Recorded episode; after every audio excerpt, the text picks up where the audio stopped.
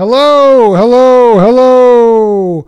Wow, welcome everybody. Welcome, welcome, welcome. Man, we're getting these podcasts and we're cranking them out and having some great, great, great stuff recovering. Uh, earlier this week, Margie and I talked about uh, getting back from vacation and her travels to New Mexico and aliens and butt probes and all that fun stuff.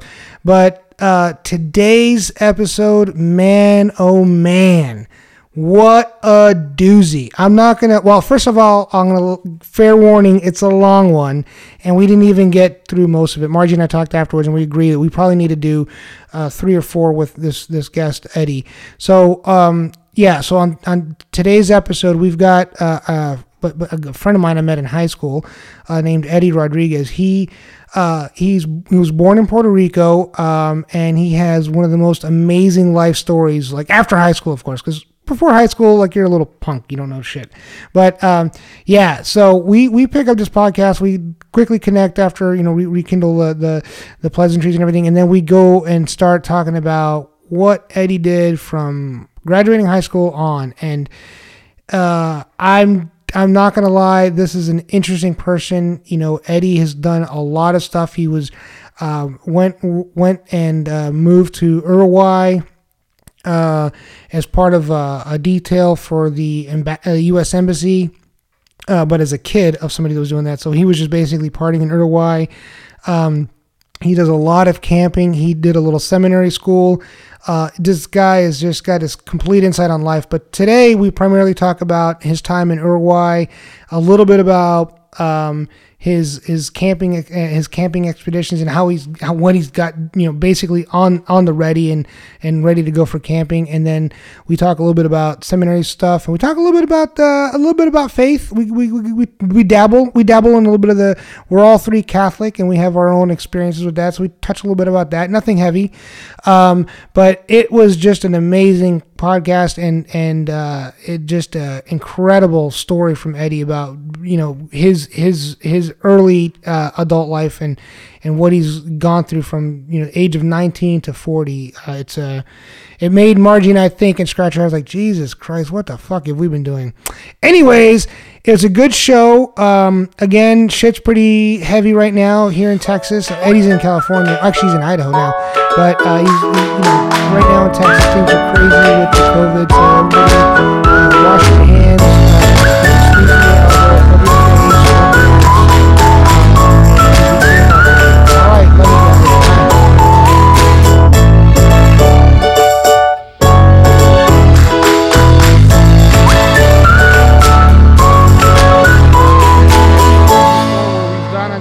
podcast and we'll re- you know we'll hit the record button and I'll or I'll think I'll hit the record button and we'll talk for like an hour and then realize oh shit we didn't record. and it's bad when you're drinking too because then you're like oh no and then we keep talking and then that was a bad situation. It's like I forgot what we are talking about. Yeah. yeah. Speaking of. yeah, I know, I know, I know. Anyways.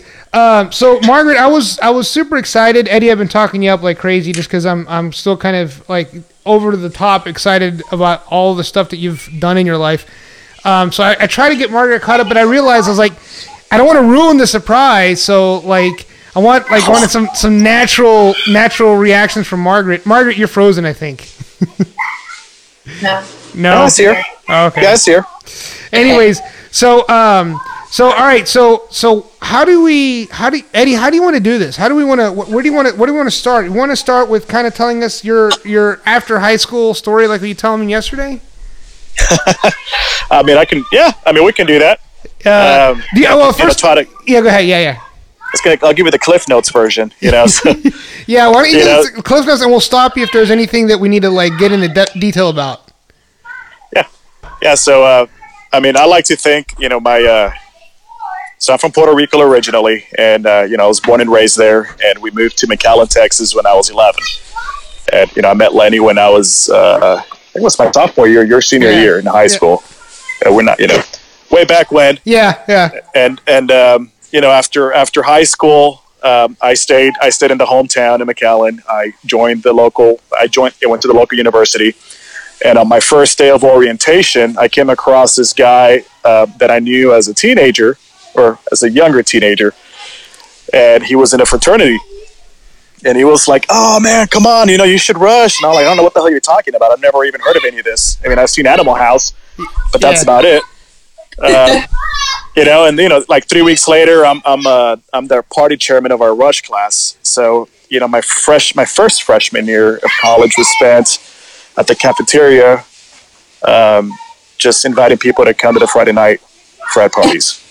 Yeah, so that's know? what a rush chairman does is basically invites Yeah. the girls to the parties. What a gig. You know, so I went to school every day. I didn't go to class, and uh, yeah, so I got I got suspended for a year. So let me ask you real quick: when you were when you were in a fraternity, did you guys have your own house, or how did you guys do that? Because like I, We were so I the was- ol- yeah. oh, go ahead. we were the only ones that had a house back then uh, at University of Texas Pan American. Yeah. That house has since been knocked down, and I, from what I understand, I don't think they even have Greek life anymore there. Oh wow! How many fraternities were in Pan Am? Was it a big Greek system? No, um, maybe six of us back in you know late nineties. Okay, well that's still a lot for a small. I mean, it's a small university, so to have that many, that's pretty cool. So I went. I mean, Greek- we had Greek night anyway. Yeah, I went. I went Greek in college. I met. Uh, it wasn't into my sophomore year. I joined a fraternity, and some people find that surprising. Uh, what I what I realize is like I have lots of different groups of friends, and uh, so like in college I had uh, high school band friends that I that went with me to college, and so I had my friends from band. I had friends from like my classes, and then I had friends from the dorms, and then I had fraternity friends. So like. I just kind of had, I, I, I, yeah. So it was, it was a pretty. I had a very diverse group of friends, and some of them knew each other, some of them didn't. But that was kind of cool. It just kind of made it work. yeah. So yeah, so you you, you didn't do So- too well your first year. Then what happened?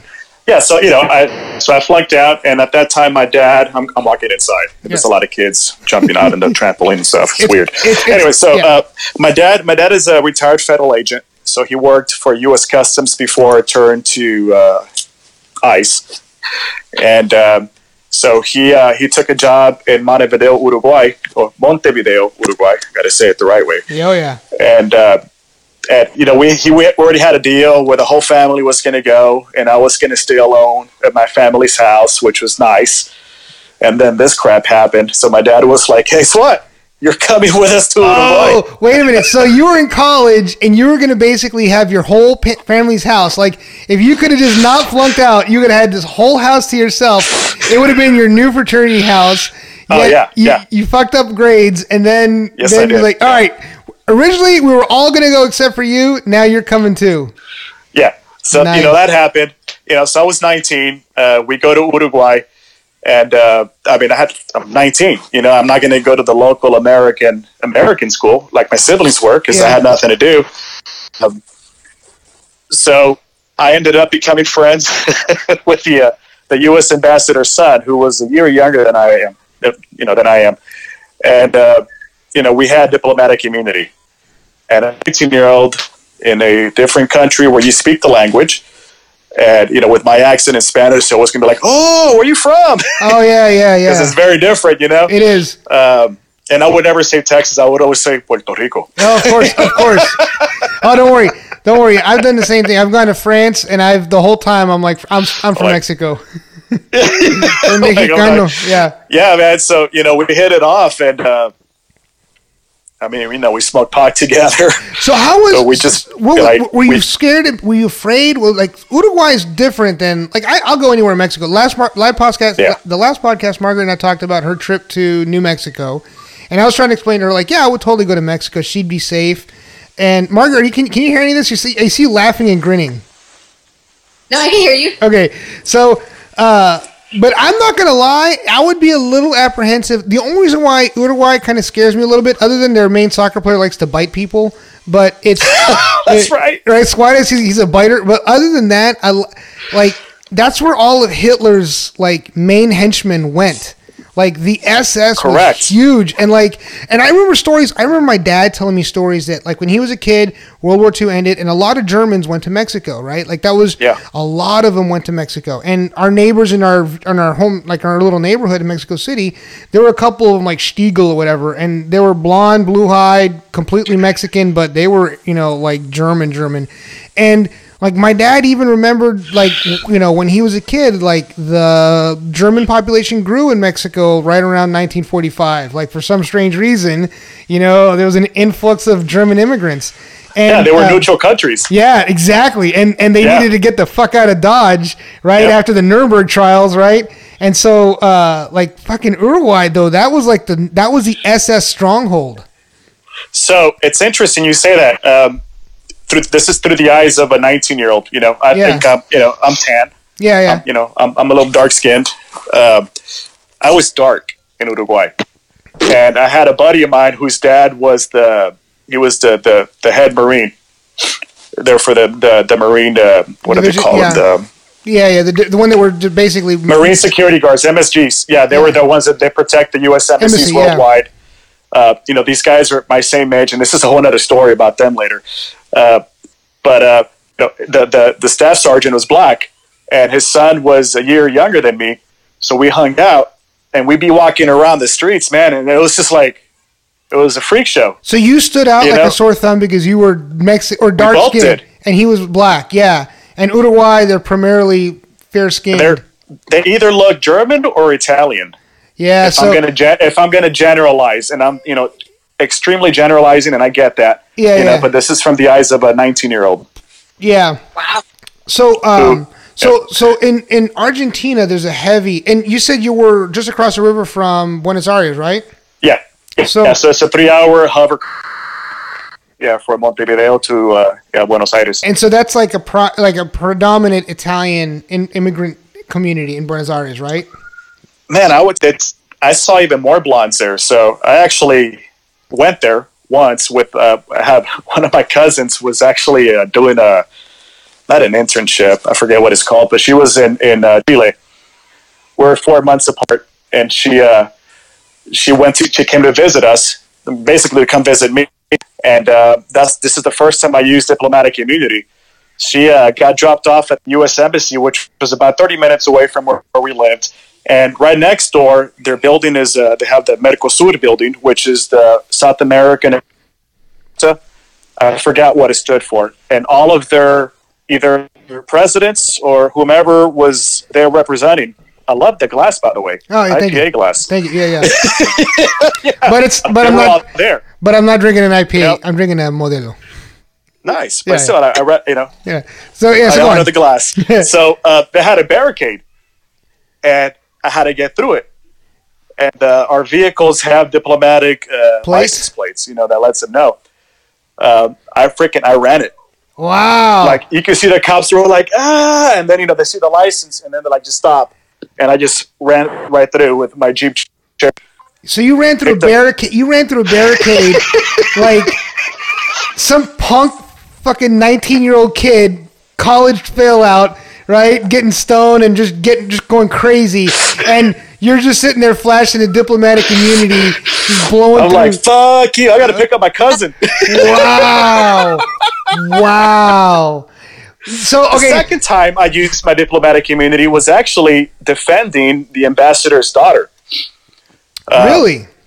Yeah, her cousin came visiting from God knows where, and we went out to a club. And in Uruguay, I don't know if they still like that now, but back then, nightlife did not start till after midnight. Oh yeah, yeah. Weirdest thing. Like you go from midnight to seven in the morning. You know, like you leave the nightclubs and it's sunlight. Yeah, yeah, yeah, yeah, yeah. It's, know? it's like that Uh, in Mexico sometimes. Not all the time, but sometimes. Yeah, well, not in Mexico, but like across the border. But hang on. So, what time do they eat dinner over there? Is it like an Italian culture? With, yeah, at Yeah, night, like real late. nine or ten. Yeah, yeah, Real late. Yeah. yeah. The Weird Spanish. Time. Yeah, it's- Yeah. it was weird. The Span- yeah, so it's funny is the Spanish eat like the Italians eat dinner like at nine. The Spanish eat dinner like at eleven. Like it's a late. weird. It's very, and they drink like crazy. Yes, a lot of wine. Yeah. I, like I mean, uh, late. This, hey, Margaret, you broke up. Say that again. yeah. Why do they eat dinner so late? A cultural thing. I mean, Yeah. I, I, I never, I never got a good answer.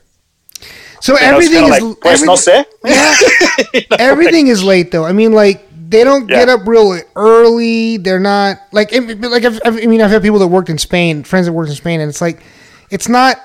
They're not as uptight as Americans are about like breaking their ass No. to go to work. Like, like Spain is not an immigrant country. Like they people didn't immigrate to Spain for thousands. I mean, they've they've already been there. Immigrants typically are tend to be very hardworking, and so whenever you have these communities, these these countries that are built across about you know built on the backs of immigrants, you usually have this real strong work ethic. Well, that's because the people that wanted to get to that country had to break their ass to get there, and you know, like That's fair. yeah, that's that's that's what immigrant countries are like. And so like if you're not, I mean, they're just more laid back in Italy, in Spain. Like there's no rush. like uh, what is? Oh, we used to say there was uh, mañana. is like, hey, you know, we're going to Spanish engineering firm. Like, when are you going to get that mañana? That's mañana. El próximo. The Mañana syndrome. Yeah, yeah. I, I mean, it's just very laid back. I mean, you know, they drink wine at lunch, Margaret. Like you, you go into a business. We lunch- did in Uruguay as well. yeah, of course. You go to lunch in, in Argentina. My friend was just working stints. Uh, Bob, uh, Margaret Doobie Bob was working in Argentina. And he's like, yeah, I mean, you know, you ha- and they have these really late steak dinners. You're eating all this heavy food, 9 p.m. And the thing is, but I also think they work a little bit later. I don't think they get off of work like at 4 or, you know, 5 o'clock. I think they do kind of work a little bit later. It's more lax, and then they probably stop at a bar on the way home. So I actually got a job at the embassy eventually. I had to get my act together. You know, my dad was like, "You're just here, breathing air. You know, do something." Um, so I ended up getting a job with the Department of Commerce at first, Doing and what? basically, my job was I had all these big books behind me on my little desk, and you'll have local merchants call and ask for some information about some company in the U.S. and I look it up, blah blah blah blah blah blah, blah and hang up. I don't remember anything about it because my next job was so much cooler for me back then. Then I ended up working with the Dip- Diplomatic Security Service, and I got an internship with them. And because of that, this is before 9 11, so security was not that uptight, though it was back then. I was in uh, Secretary of Commerce's Bill Daley's security detail when he came to visit. Wow. I rode I rode the first car. I didn't get a gun. His Yeah. security said no, but my you know my team wanted to give me a handgun because they knew how I was raised and you know they know that I could shoot. Uh, I was there. I was the official interpreter as a 19 year old Whoa. for for uh, Secretary's uh, defense uh, security team, like his bodyguards. So they came about four So or five days before. Yeah, hands. So, all right, so the Secretary of Defense was going to A, Uruguay. a, a commerce. A Secretary of commerce. Was going to Uruguay, and so his security detail does a recon, recon visit before, right? They're like, Yeah. all right, Yeah. he's going to stay in this place. He's going to travel this route. They're going to have all this stuff. They're going to block these roads. So all the logistics for that travel, they got to go ahead of time. And you, you, your little uh, punk ass is their interpreter. Yes. I met I sat down with the freaking chief of police of Montevideo. Wow. And I'm interpreting as a 19 year old little punk ass. wow. And then we go to the uh, the, the El Hospital Británico. What is that, Margaret? I said I would have been screwing everything up, Oh. translating everything. My Spanish was good back then. You know, I mean, it was it's it's my first language. I mean, I, I would not do that now. Yeah. There's Well, no way in hell. Yeah, I'm sure we're coming. But so here's the other thing, Eddie. Like, all right. So I have. So I worked. Uh, I worked in the Trinidad region, and so there's a lot of Venezuelans that I know in the oil and Yeah. gas industry, and I can speak Spanish with the Venezuelans. I I can speak most like, and I can understand most dialects. Puerto Ricans tend to have a much heavier accent. It's just. It's a weird to most of us. It's Yeah. like when people ask me what is it like. It's the same thing. I'm like, no. Like Puerto Ricans, when when Puerto Ricans speak Spanish, it's kind of like how the Jamaicans speak English. It's not. It's not. I mean, it's still English, but it's definitely more fluid. I don't know how to explain it, but Yeah, that's we sing. yeah, I mean- yeah. And, and and Margaret and I have a coworker who you know is Puerto Rican, and you know he'd go visit his family and Spain, Spain, Puerto Rico for two or three weeks, and when he'd come back, we couldn't understand shit. Uh, when he'd drink, we couldn't we couldn't understand shit. Like it was it, like, and we speak Spanish just fine. We're like, what the fuck did he just say? And it's That's funny, man. Yeah, it- that, ha- it- that would happen to me when I come back from Puerto Rico, also. you know, Exactly, I'm there for a week, and it just all comes back. you know? Right, yeah, you just get hit right back, and it's like you know, and and uh, and just to the most of us that speak Spanish, Mexican Spanish, and and probably South American, like it. Puerto Ricans, like even to the Venezuelans, the Puerto Ricans are like, ah, it's it's a little bit different. That's you know, Lord of mercy. So, speaking of Spanish, Uruguayan Spanish is very different Is it really? from the Spanish they're up with. Really? Oh yeah, what, they, they so they spoke that Spanish that our Spanish teachers would tell us in high school. Oh, you never have to use that. Oh yeah, the Castilian. You know the Yeah. Vosotros, you know. yeah. Decime una cosa, vos. Yeah, yeah. Che, Uh, vos. I don't. Oh, yeah. uh, that's weird. That is super weird. So I actually took a three week course with American foreign exchange students at one of the local universities when I first got there to learn the local dialect. I, I mean, I couldn't. You couldn't. You couldn't pick it up. No, man. I mean, it was okay. So, like, I'm trying to think of some of the words that they just completely butcher from my perspective. Uh, of course, I can't think There of one a- right now. so there was an you know, episode- Go ahead. Instead of dime, dime algo, decime. Oh yeah, yeah. I've never, you know, it's like it was it's, it's a Spanish that our Spanish teacher said, no, we're not going to do that. Yeah, you skipped that. And, yeah. You know, uh, there was an episode of uh, Curb Your Enthusiasm where uh, they were making fun of the Castilian Spanish because, like, they chipped. Yes, their- Castilian. Yeah. yeah, they like they like Larry uh, Larry David accidentally chipped his tooth, and all of a sudden his Spanish was much better because he chipped his tooth. Se- se puede- Lo siento, lo siento mucho, lo siento. Vos, Yeah, decime una cosa, yeah, vos. yeah. Uh, so we had some Argentinian folks come into work one time, and uh, Argentinian Spanish is very similar to the way if an Italian spoke fluent Spanish, it was very like singing to like "Que vuole mano, Yes. come de me, mi no mano," and very the same hand mannerisms as Italian. Vos, ¿por qué? Yeah. ¿Por qué? Yeah. ¿Por qué vos? Yeah, yeah, yeah. But all right, so so you're doléis sitting, el corazón. so you're sitting there par- partying in Uruguay with a freaking diplomatic immunity passport. And every time I hear diplomatic immunity, I think of Lethal Weapon 2 with the the Ger- the, the Russian Krugerrand or the German Krugerrand and with diplomatic immunity. That's all I can think about. But here's this it's a little, real, it's a real thing, man. I, I, oh, I, I, I believe you. And I'm sitting here just thinking like this punk kid, right? You know, basically fucked up college. this little shit right this here. little yeah. shit is sitting there and, and so tell me about the nightlife in Uruguay. What so what was that like? So it started off at about midnight or so. About one o'clock, it got bumping.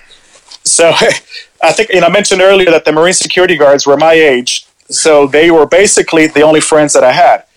So they would work twelve-hour shifts. I think it was like four days in a row, and then they were off for three or four days as well. And they all lived in this humongous freaking house uh, without their without their staff sergeant. So it was five five Marines, and they had a full-time cook full time drivers.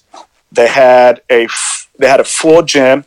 Back then, before DVDs, um, whenever a movie came out in the movie theaters in the U.S., they got it as well there. So, I, like, I watched American Pie in their living room while it was playing at the movie theaters in America. And they had and embassy employees would come on Saturdays, on Fridays and Saturday nights, you know, and do happy hour and get shit faced and have a lot of good alcohol there. Uh, so, you know, their their van driver would come pick me up because I was like the one civilian. You know, like I could break the rules. They couldn't, but I could. Yeah, because you're not gonna get. What are you gonna do? Get punished? Like Yeah, you, get, you get, yeah. yeah, you get court martial me. yeah, you no, know? yeah. you know so, but these guys like they were my bodyguards though when it came down to it because you know they're there to protect the the the Yeah, yeah, and, and you're and you're part of that. Yeah, wow, and it wow. happened several times man several times they actually interfered And what? and like- so how, how? Like, how did they interfere? Like, what was going down? so um, like this one time um, i mean it, it was a very, very uncomfortable situation we were at a this club that was it was a it was like you know we're talking 20 years ago it was like it was a gay club but it wasn't you know Yeah, like yeah. it was you know it was single bathrooms not single bathrooms but it was you know all Unisex. gender restrooms Yeah, yeah, and this dude liked me yeah, yeah. and he just would not stop leaving me alone. And I'm like, like, dude, like, and he was like six foot five, and I'm five foot seven with my shoes on. yeah, yeah. Of course, yeah, yeah. You know, so eventually, like, a couple of the Marines just come in and just pushed him back oh wow. and, and told him to fuck off. See, I'm so oblivious. I'd be like, man, this guy's cool as shit. He's buying me drinks, and like, I would be completely oblivious. Oh no, the that. guy was like, like, I felt harassed, man. It was really, it was the first time ever I experienced that, and I was like, I'm sorry, So you had a girl. Like, yeah, I hope I never did because it, it was, uh, yeah, it was a huge. It was yeah. I mean, that's a whole other conversation. But I, I experienced that at the age of nineteen, and um, Wow. I'm dead. Another time, one of one of the guys, one of the Marines, and I were riding bikes down the La Rambla, which is the up the river bank. Yeah. And it's an ocean drive because you can't see the other side of the uh, of the river. And uh, we came across this rough spot. Uh, we actually knew the guys because we've seen them before, and they would throw like throw shit at the van. And um, they just, I think they wanted to rob us. Okay. Uh, you know, whatever. I, I mean, I never felt threatened. I mean, I was like, all right, you want to, you want to, all right, Yeah, we'll you want, fight." you want to fight with me? I got I got five Marines. What do you got? I'm like, all right, bitch. You know, and, and you know, the Marine guy, you know, got to his face and just pushed him with his fist in the chest. You know, and the go, oh, you know, and that, that was it.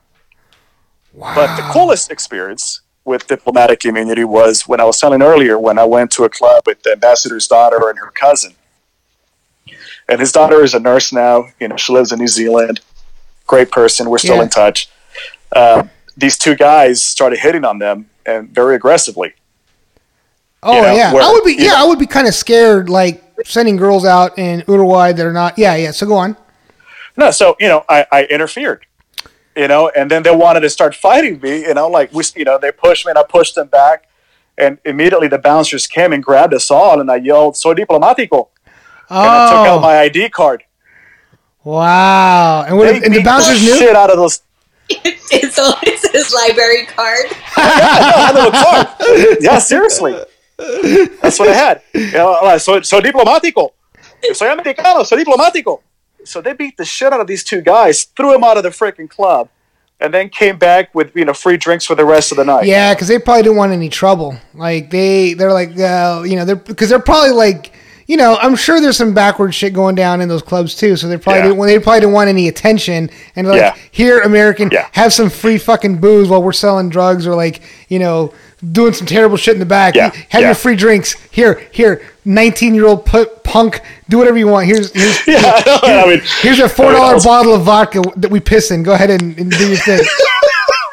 pretty much, man. Yeah. You know, so yeah, that was my second experience. You know, diplomatic community, and it worked really well. Like the guys were. So so how long were you "Yeah, there? bro? Like fuck off.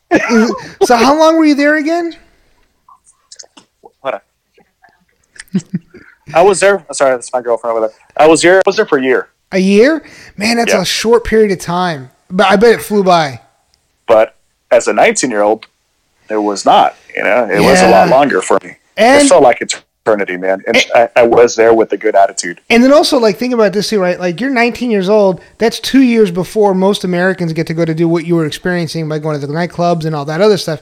You're 19, so then you finish that and you come back to the United States, and you're not even able to go into a fucking. You're not even able to order a I know. fucking drink at Applebee's, right? On my tw- I came back on my 20th birthday. Yeah, and you just got done partying with the ambassador's son, you know, and you got to come over and like trying to trying to use a fake ID at Chili's or something. Yeah, pretty much. Yeah. Yeah, Uh, another funny story. Uh, so one night, I, I, like I, I spent the night. I always spent the night at the. It was a mansion. It looked like a mini White House, and it was at the Ambassador Row in, in Montevideo. Sorry, just moving the camera around. And uh, like I stayed in a room. I think it was President Ford stayed there. Like they had a plaque.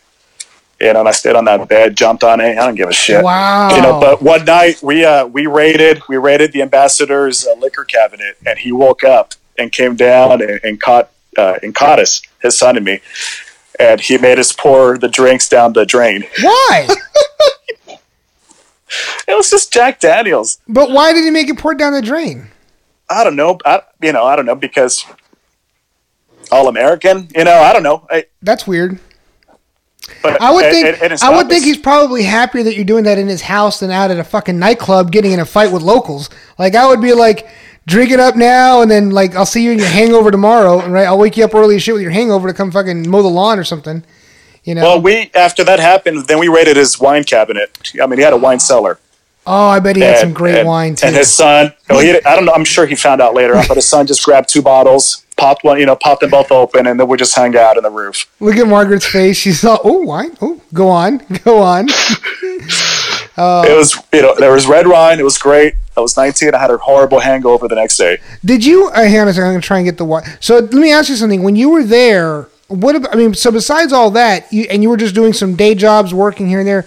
You didn't Yeah. have any other like major responsibilities other than going to work. Yeah. Wow.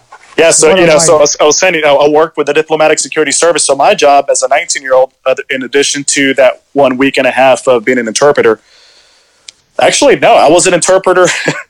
I'll get to that later. Uh, so my main job was I took I took photos, and this is the first time I actually used digital camera. I took photos of all of the American employees' houses For what? multiple different angles and and I made a map different routes for the for the, for the roving patrol the embassy roving patrol that would do security so I made several different maps for them to know how to get to all of the embassy employees houses Oh, well, that's pretty cool. So you're doing some like Yeah. like logistics shit. yeah Wow. yes you know so that was one of my main that was actually my, my biggest project I mean it took me a little while and that was the first time like I said I used a digital camera that was government camera uh, and then another thing uh, the State Department, uh, which is who, who handles the embassies, they sent out their security team for like two weeks of training. So it was a week of training with the local PD because they're the ones that guard the outside perimeter. And then the second week of training was for the embassy's employees and their families. You know, like we learned emergency first aid, you know, basic, uh, So let me ask, basic fighting skills if you, you know, if shit hit the fan. Wow, really? Yeah. So let me ask you: Did so you guys? I mean, you obviously have to be in like collaboration with the local police, but was there any concern about like corruption with the police, or was it like Not no? back these- then. No, they did. Basically, they, they they did their due diligence, did some research, and like, all right, these are these are okay. Yeah, and then they never came inside the embassy. They were always outside the compound. Yeah. Well, you know, so like I used to work for a construction company that built embassies, and and building embassies was very um, very tricky from a construction standpoint because usually like when you're building something, you get all the drawings and like okay, you're going to build all this, but usually when they do embassies, they parcel out stuff and they separate it so like you can't all um, not one person has the entire design of the entire facility. And for security reasons, so it's not. Yeah, yeah. and- and uh, yeah, so Margie, Margie and I used to work for a construction company, and um, I knew the one the one big embassy they were all working on was in uh, sh- was it Shanghai? No, it's not Shanghai. It was uh, fucking Shanghai. No, it was uh, Beijing, the Beijing embassy in, in, in China. And so that was I like bet that's yeah, yeah, yeah, yeah, yeah. But I mean, all the embassies are not. It's not. It's just. It's not like somebody just goes and builds a building and like they put some satellites on top. It's all very and and again, not one con. There's not like one set of drawings for the whole thing. So it's pretty. Uh, they're pretty you secure. actually reminded me another job that I had. this is probably the most boring job that I had there. Um, so this is very sad. Uh, you know, two years before we had the embassy bombings in Nairobi and um, where was the other place? In Africa, either way, both of them were there. And most of the Americans that died did not die from the original attack. oh, the Benghazi thing. Yeah, no, no, not Benghazi. No, Oh. no, this is in 1998. Uh huh. it was Nairobi where they blew up the you know a building actually collapsed next to the embassy and there was another it was there were two terrorist attacks and the embassy employees that died uh, when they heard the first blast they ran up to the windows and while they were looking out the second blast hit and they all died by the shrapnel from the glass Oh no way! yeah Wow. so I know it's very morbid, but as a result, uh, two years later, we had a contract with a local uh, local company that installed uh, window tinting that would prevent glass from shattering, Shattering? like that. And, Yeah. and I had to follow them and sit there with them as their guard while they were doing this Wow. for wow. like three weeks through the entire embassy. You know, because we had clearance. Like I had clearance. So- I had top secret clearance. So basically, they're like, we have limited personnel in Uruguay, so fucking Eddie Dickoff, like, you're gonna do some other shit too. Like, yes, you're checking in on vendors in the United States, but you're also going to, uh, you're also going to uh, fucking uh, babysit this contractor and make sure they don't Yeah. fuck up. Wow, Yep. that makes total sense. And then I would also go with the guy that installed alarms in the houses. So I would go with him and just watch him do his stuff as well that way. Wow. I, man, I totally forgot about these memories. So hang on. I'll tell you what. Let's take a let's take a quick little break. I'm gonna hit pause and then let's reconnect because we're having some connection issues. So let me take a quick little break. Hang on.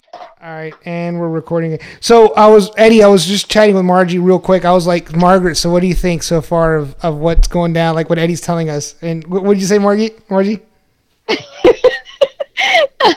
I'm I'm flabbergasted. I'm like, what? So Margaret, what did you do when you were 19 again? Tell me again. What yeah, happened? no shit. I was making babies at 19. What the hell?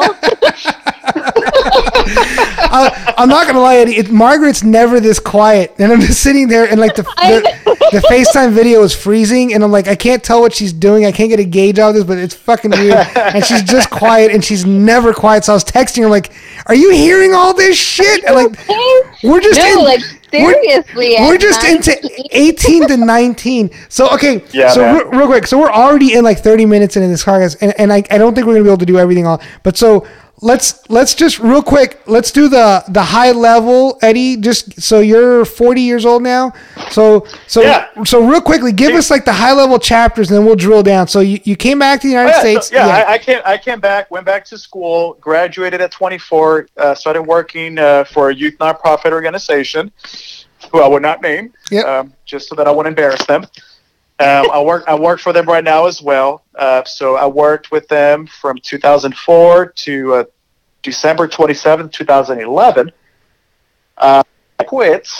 I had a uh, a a conversion, if you will, in the Catholic Church. And eight months later, I entered a Catholic seminary in San Antonio. I can't make this up. yeah. So, So, for so for four years, I was studying to become a priest. Hey, And, wh- um, where is that in San Antonio? sorry, what was that? Where was that in San Antonio? Uh, Assumption Seminary. So it's like probably about a mile from St. Mary's off of Woodlawn. It's in a Uh. very interesting part of town Uh-huh. where Woodlawn and Bandera uh, cross. Um, I mean, my car got broken into there at the freaking seminary. every, listen, it doesn't matter where in San. Like I've had my car broken into San Antonio like numerous times. yeah, yeah, He's me like, too. "Oh, Actually, yeah, I've had two It was cars broken into it. This car was blessed before it got broken into. Uh, yeah, so, yeah, so I, I did that for four years. Um, I decided to take a year off, and during that year off, I, I like immediately moved to Lake Tahoe, um, which is a phenomenal place to live if, or and visit. or just be. Yeah, Um, Lake Tahoe is amazing. it just- Just- yeah, it's yeah, beautiful. it's It's, just- it's, I mean, beautiful. I, I am so blessed to have lived there for a couple of years. You know, moved out there, um, met my met my girlfriend when I was there. Um, so as soon as I met her, I was actually ready to go back to seminary because it was, you know, my time is almost up. I think I've taken enough time off to realize that yes or no. And then I met her, and um, fast forward four years later, we're now sit. I'm now sitting in the basement of my in-laws' house in Coeur d'Alene, Idaho. Idaho. So- wow. Yeah, What do you think- so, Margie, we so- decided to leave LA two months ago because I'm working remotely. You know, so I can work from wherever I, you know, wherever I'm at, and um, you know, LA just got crazy, so we left. So Margaret, so he he went to from being the rush party chair to get all the girls to the party to being in all the parties in Uruguay to coming back doing nonprofit, then uh, going into seminary school, then taking a little bit of a break, meeting a girl and saying, "Oh, I'm gonna get, you know, I'm gonna stick with this. I'm gonna get uh, make this a, a new life decision," and and you're back with the same nonprofit, right? Yeah, yeah, Yeah, I went back so- to them as well. Oh, and I forgot to mention, I did get married uh, back in 2008. I wish I could see Margaret's face. Yeah, me too. Of course, right? Yeah, so, like, like, of so I was course, right, Margaret? Like, yeah. a year and a half later, and this is this is so funny. Um, she lives my my ex-wife, who you know I met in Texas in Corpus Christi, uh, now lives in Long Beach, California, Red thirty miles. 30 miles south of where I live, and the first time I went to visit my girlfriend, I came across her. no way. what are the odds? What did she have to say?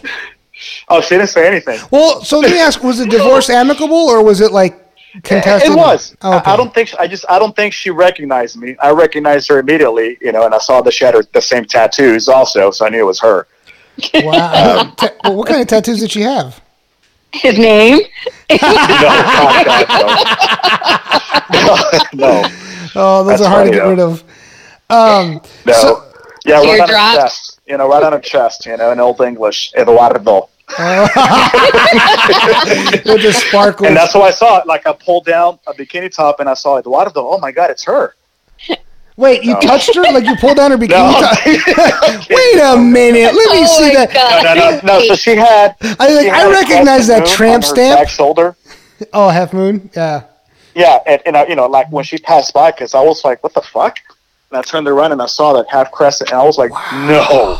That is crazy. That is Yeah. crazy. You what? Then you said like half moon, like oh yeah, yeah, yeah, like that was a common ass tattoo. Was is it really?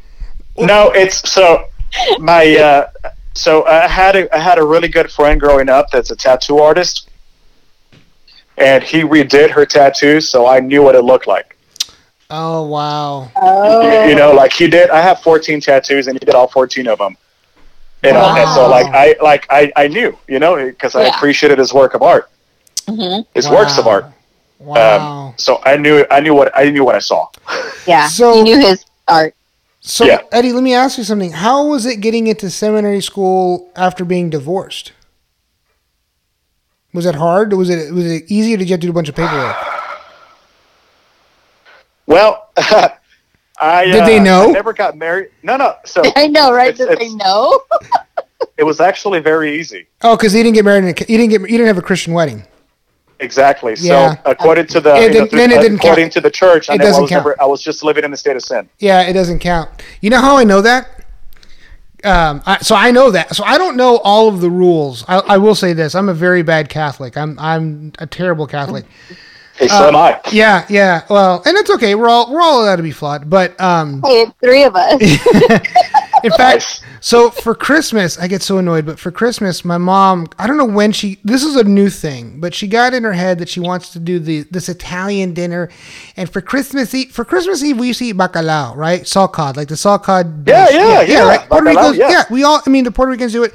It's typically a Spanish, Portuguese. The Italian, some Italians did it. It's not real big in Italy, but we did it in Mexico City. You know, every Christmas Eve, and we did that, and we carried that tradition on in the United States. And to be honest with you, I never liked bacalao, especially my mom's. I, I don't either. Well, and then yeah, but but I but then I tried my sister's uh, husband's or at the time her boyfriend's um, parents bacalao, his mom's bacalao, and his mom's bacalao is amazing. It's delicious because she uses like a lot of olive oil and it's very rich and it's you know delicious and it's it's good. Um, but nonetheless, uh, so we used to do bacalao for Christmas Eve, and then somehow somebody told my mom about seven fishes for the seven sacraments. And so we did all these for I don't know how many years we do these stupid the stupid thing Christmas Eve where we get eat seven different kinds of fishes and sh- and also Oh my God. what's funny is though like she counts shellfish. I'm like shellfish is illegal in the Old Testament. Like you're not supposed to do shellfish. She's like oh well whatever whatever. I just seven dishes of fish and then just make them Italian and so But like it's bacon wrapped. yeah, it's bacon wrap. yeah, like it's shrimp, Ma. You can't eat shrimp. That's against the, the Bible. And uh, and then one time, the one time Amy asked my family, like, does anybody even know all the seven sacraments? And not one person in my fucking family Oh could my name. God. Yeah, I know. I couldn't. I'll, I'll be. I'll be damn. I'll be straight up. I, I didn't know all seven sacraments. But anyways, um, but no, no, no. So the reason why I know about the the wedding there that Eddie's life of sin didn't count is um, so Amy was previously married um, before she met me, before she realized like, oh, there's a way better guy out there. So, uh, so she married uh, when we started dating. Um, you know, she didn't have a whole I like she didn't want this big wedding thing, and I was like, no, I got to do it. Like my family go crazy if we didn't have a wedding, and I, I don't want a good wedding. And uh, you know, I, I turned into like a semi bridezilla, and then um, so I was like, and also I'm Catholic. I was born Catholic, and so I have to have a Catholic wedding, and I don't even know what that means. Like I don't even know what that entails. And so we started going to the Catholic church. yeah. So and we had to start. We met with a priest. I had coworkers like, yeah, his name is you know Father Francisco. If you were in San Antonio, you probably know Father Francisco. So uh, went to see Father Francisco, and we we started talking about like, okay, well, what do we need to do? And he's like, okay, well, when do you want to have the wedding? And we wanted to get married rather quick, and we're like, oh, well, you know, this was like January time frame. So we said we'd like to get married in May. He's like, no, no, no, that's not enough time. There, there's a lot of time and preparation. And I'm like, what? What do you mean? Like, what kind of like what kind of preparations do we need? He's like, well, there's paperwork, and then it's got to get sent to the Archdiocese of Brownsville because that's the archdiocese that has the paperwork from your first communion. Even though I was baptized in New Jersey, and what's scary is the fucking paperwork the Catholic Church has on you. Like they pulled out Yes. my record in San Antonio. He pulls out a paper file with all my shit in there. I'm like, how did that Yeah. get here? Like, how did like I just saw you last week? How do you have a file an inch thick that shows all the you know all the times I got in trouble in second grade at at, at, at, at Catholic school? This is flagged. It's flagged. Yeah, there's like a there's like a red ribbon around it with Mr. Sanchez. We have a we have a Been problem. watching you, Mr. Sanchez. Yeah, we have a problem. You haven't you haven't tithed in uh, in in in you know in 20 years. Uh, so and so like they have this crazy record and I'm like holy shit. And I'm like what kind of paperwork do you need? And like you don't understand. It's just a long process. This- and Amy holds my hand and she's like they're trying to make sure I'm not pregnant. And I'm like oh. Oh oh okay. I got it. I got it. And like and what's funny and and what's funny about that and in case it didn't come out but yeah they wanted to make sure amy wasn't pregnant. And what's funny about that is like i get calls to this day from friends of mine that are terrible catholics just like me and they're like um hey guys so uh, you know jen and i are going to get married and we're not going to have a big wedding. It's going to be rather small. It's going to be kind of fast. And the wedding's going to be next month and we're going to have the bachelor party next weekend. So if you guys want to go to vegas let's go to vegas. And we're all like, yeah, okay, that's kind of a fast thing, but okay. And I was like, oh, my friend's Catholic. I'm like, she's pregnant. There's some, there's some guilt. there's some guilt behind this whole wedding thing here. This isn't just a normal, you know, oh, oh sad. we're so deeply in love, we want to get married. Like, no. You, she's pregnant and you're trying to get married in the Catholic Church and they told and you just found out that that's not possible. And that's why it's oh. a small wedding cuz the Catholic Church said no. What's funny though, And you know, um, the, the the sacrament of matrimony it's not something that was started in biblical times. it wasn't? Really, no, Oh, no. That so you know, marriages were very private up until maybe about a thousand years ago. okay. Well, that's still Maybe a a long little fucking bit. time ago. I mean, but yes, but you know, the church is over two thousand years yeah, old. yeah, yeah. You know, but that that's actually the last, I believe, if I remember correctly. You know, it's been five years, uh, but that was the last sacrament that became a sacrament. Oh, really? So, okay, so, Yeah. so the sacraments are birth, uh, communion, And it says baptism, or baptism, yeah, yeah. baptism, communion, confirmation. confirmation. Yep, There's uh, anointing of the sick, yep. So that's four now. Yeah. Um, the the priestly orders, Right, that's that's what you did, and then death. Matrimony, yeah, well, matrimony's new, but, Matrimony but final last rites. rites. Oh, yeah, last rites. So, so, yeah, so it's like from from cradle to grave, right? Birth, uh, communion, Yeah, yeah, anointment of the sick is what a lot of people forget. So you're saying Mm-hmm. it used to be six sacraments. So I'm going to tell my mom, fucking next Christmas Eve, we're only doing six fucking fishes because that's what the original shit was. That the seventh, that was that's the new stuff. We don't do the new stuff. We go, we're old school. Yeah, I mean that was like I mean you know so the you know the church was involved with with the government you know and that's the whole thing about Europe you know the the, the, the church was involved with the crown how do you sanctify the union of France and England you know you make it a freaking Christian oh yeah you know God said that this is this oh, oh, Yeah. really? Oh, yeah I mean yeah I you know uh, marriages marriages were private before this Oh Huh. wow. You know, at least in Europe, at least in Europe, not in the old, te- not in the New Testament, because you know, with you know, Jesus' first miracle was actually transforming water into wine. which which At a let's let's At a face it, let's face it, that would have been a really really good friend to have. Hell yeah! Uh, I'll be like, um, "Es- Jesus, uh, can you could you make me an IPA? yeah, yeah, right. So not only not only not only was he building furniture because he was a good carpenter, but he was also like a good bartender. Yeah, can you do me Can a, you do a beer? Yeah. open bar? Give me an open bar, Jesus. All right, all right. So hang on. So, so let me. All right, so, hang on, so Yeah. let me tell you. all right, so with Amy and I, all right, so we we so we're talking to the priest. Says again, no, it takes a lot of paperwork and everything else. I'm like, all right, fine, we'll push the wedding date. Right, we're just going to be in May. We'll push it out, and we'll go through all the stuff, and we'll take all the classes, and we'll do everything we got to do. And so we do that, right? And we meet with the priest regularly, and we do all the things. And he was very cool. The priest was very cool. He had a very cool office. It was always very dimly lit, and he always played jazz, which I, I kind of like that. But anyways, That's cool. uh, yeah, I thought it was cool.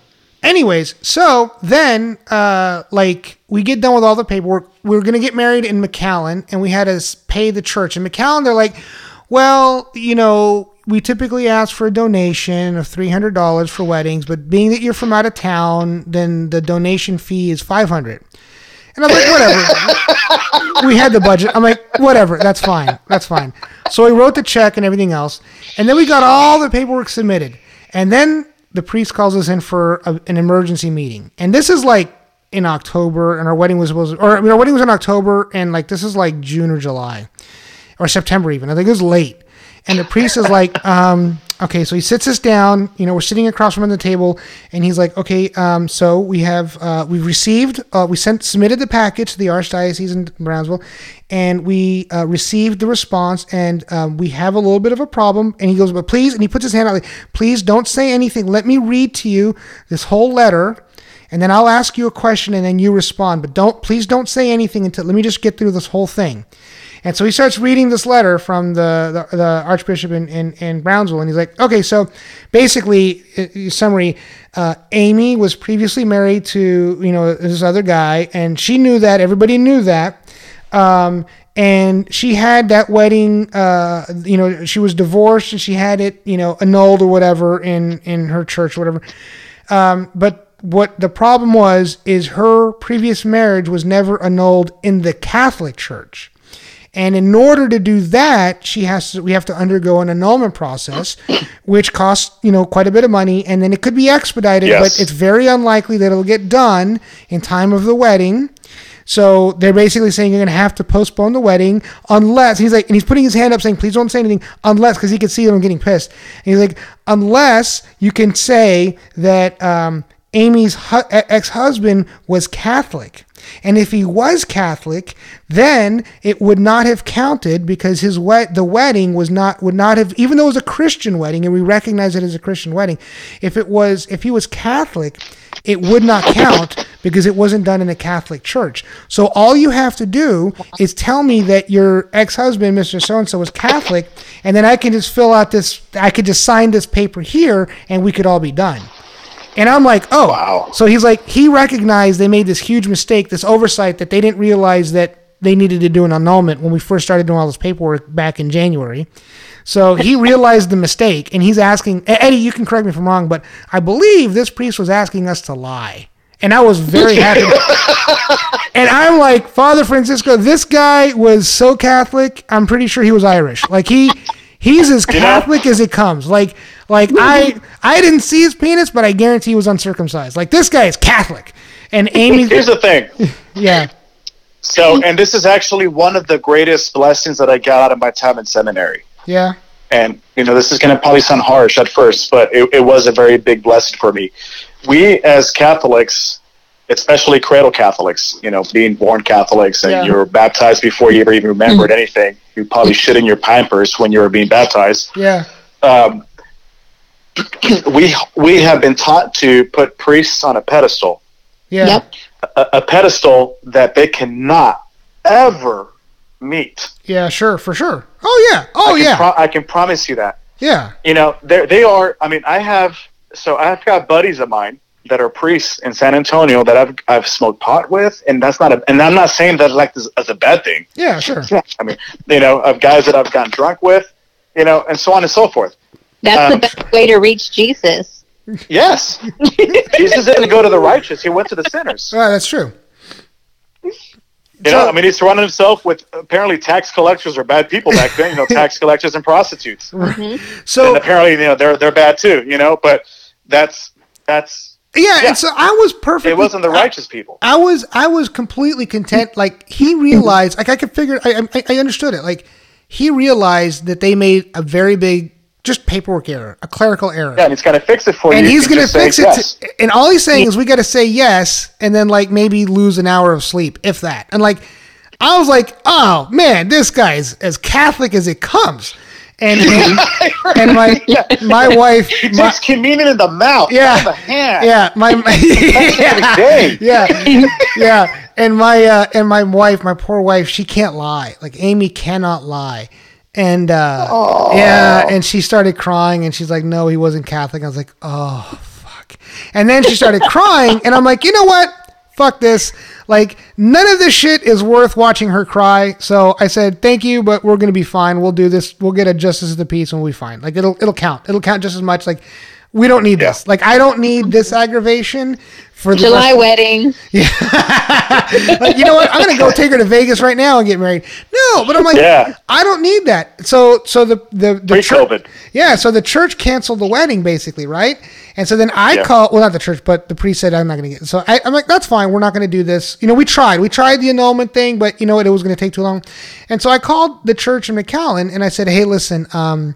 We're gonna need to cancel the wedding, or you guys are canceling our wedding. So I'm gonna go ahead and need a refund. And they're like, "Oh, uh, Mr. Sanchez, we we don't do that. And I'm like, listen, let me explain to you what's going to happen. Like, my mother is extremely pissed that the archdi or the priest in San Antonio didn't know the rules. Okay.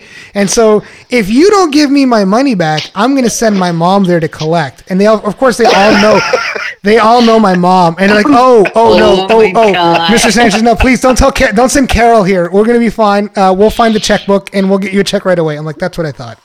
But yeah, we don't we don't do refunds. I'm like, you do now. You're gonna do Not one. Carol. yeah, you're, you're you're gonna do a refund this time. That's what's gonna happen. Oh, because Oh, that's a great story, man. Oh yeah, because they're like, wait a minute, you're canceling the wedding, Mr. Sanchez. We don't give you a refund. I'm like, no, no, no, no, no. You So, either give you me get a married to the church or no? no, and I'm like, you either give me a refund or we're going to be there October 1st, and you're going to have some fucking happy ass priest marry us. That's what's going to happen. Anyways, so no. I'm it's sorry that okay. Nah, I mean, but again, uh, I'm like, it's just not worth it. Um, then It's we, not. and then we did the baptism, and there's a new rule that they have uh, where they want the the godparents to be married to each other, which is weird because like we never, what? yeah. I've never heard that before. Eddie, Yeah, I then- know. No, Yeah, no, no, the- no, no, no, no. Who, who- what priest told you that? The uh, all I'll the ones in the him- valley, I'll call his ass out. all of the ones in the valley, they have this thing now where they want the godparents to be Use married. the to- embassy card. Yeah. You need to use the embassy card. and of course, I'm Ah, dude, that's wrong. and I'm all ignorant. I'm like, ah, gross. It's my brother and sister. That's disgusting. You know, like, they can't be married to each other. They're my brother and sister. Because like in my head, it didn't count. Like or it didn't. Like there was no question. Like I have one brother and one sister. Hello, godparents. Yeah. That's it. Yeah. Um, but yeah, no, they they they gave there was like a big ordeal about that, and then like my brother didn't get married in Catholic Church, so he couldn't. All the rules to be a, a godfather, it's like you got to be you got to be even better than the, the the the father of the kid and everything.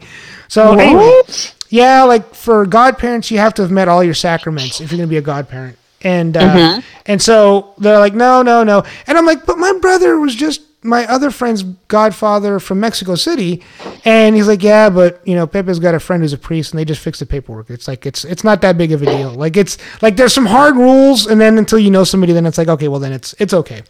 Anyways, well, it didn't matter because we did the baptism anyways, and it's not like they got the paperwork right. They're like, so my brother was listed as his godfather as well. So I'm like, all right, well, and he was there. It's like, well, he's technically just a, a participant or a, a witness, a, a special witness. Or whatever. Yeah, And yeah. I'm like, yeah, but the paperwork says he's a godfather, and it's not. That's all that counts. Well, actually, it doesn't even matter. It doesn't even matter. Like, we went through the it? thing. A lot of it's for my mom, anyways, and so. You know, it was uh, it was okay, but yeah, that was my experience, and that's why I know that when you said uh, that that you didn't have to get it all, like, oh, it's because you you were you sinner, you did not get married in Yeah, the Catholic yeah. Church. I lived in a state of sin. That's Yep. what the. That's actually that the phrase the vocations director told me. yeah, yeah. Well, it's easy He paperwork. was like, "It's okay, brother. You were in the eyes of the church. You were just lately in the state of sin. It's all good." wow, it's all good. It's all good. wow. Hey, so wait, so how long were you married before? A year and a half. A year and a half. That's a fast marriage. Did you guys just realize you got married too young, or was there any issues? Or was it just amicable? You guys you already have the baby? No, no kids. Just kidding. fucking kids. Margie. no, I just, um, I don't know. Um, You guys both, re- but it was work out. amicable. Like you guys realized, like, eh, it wasn't going to work, and you're like, all right, we can just Yeah. go our separate ways. yeah. That's good. Yeah, I mean, basically, man. I mean, it was you know no no attorneys involved. It was uh, about as painless as it can be. I mean, it's always painful, well, yes, but it's about as painless as it can be. you, You, know, don't you don't marry No- somebody no- you don't love. Yeah, You know, that's that's that's for sure. But at the same time, like I don't know, I've had friends that have gone through bad divorces where Yeah. like they just hated their ex-wife and they couldn't wait for it to be done with. And then I have friends that are like, you know what? We just realized we married the wrong person. We finished the paperwork and then went to dinner that night and like that was it. Like we were fine. We're still and and like there's some people that's Yeah. just you know they're adults about it and you know and then some people it's different, right? It's it just depends on the circumstances. But that is super interesting.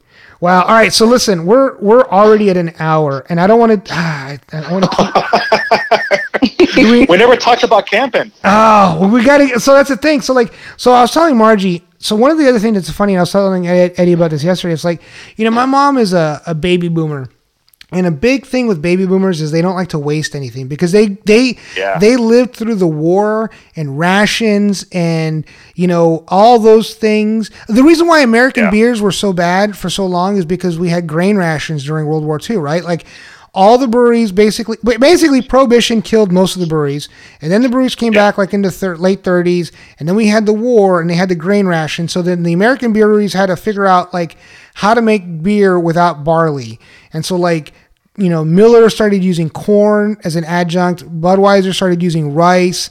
And so they started adding different carbohydrates to the beer so they could stretch the grains and, and still make beer.